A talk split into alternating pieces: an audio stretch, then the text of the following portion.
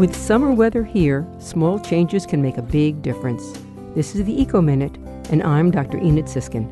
Replace your incandescent bulbs with low energy using LED bulbs. Regular incandescent light bulbs are inefficient, with 90% of their energy going to generate heat, not light. LEDs cost more per bulb, but are far more efficient, last up to 50 times longer, and you'll save money in the long run. Over the life of one LED, you can avoid replacing more than 21 incandescent bulbs and use 75 to 80% less energy.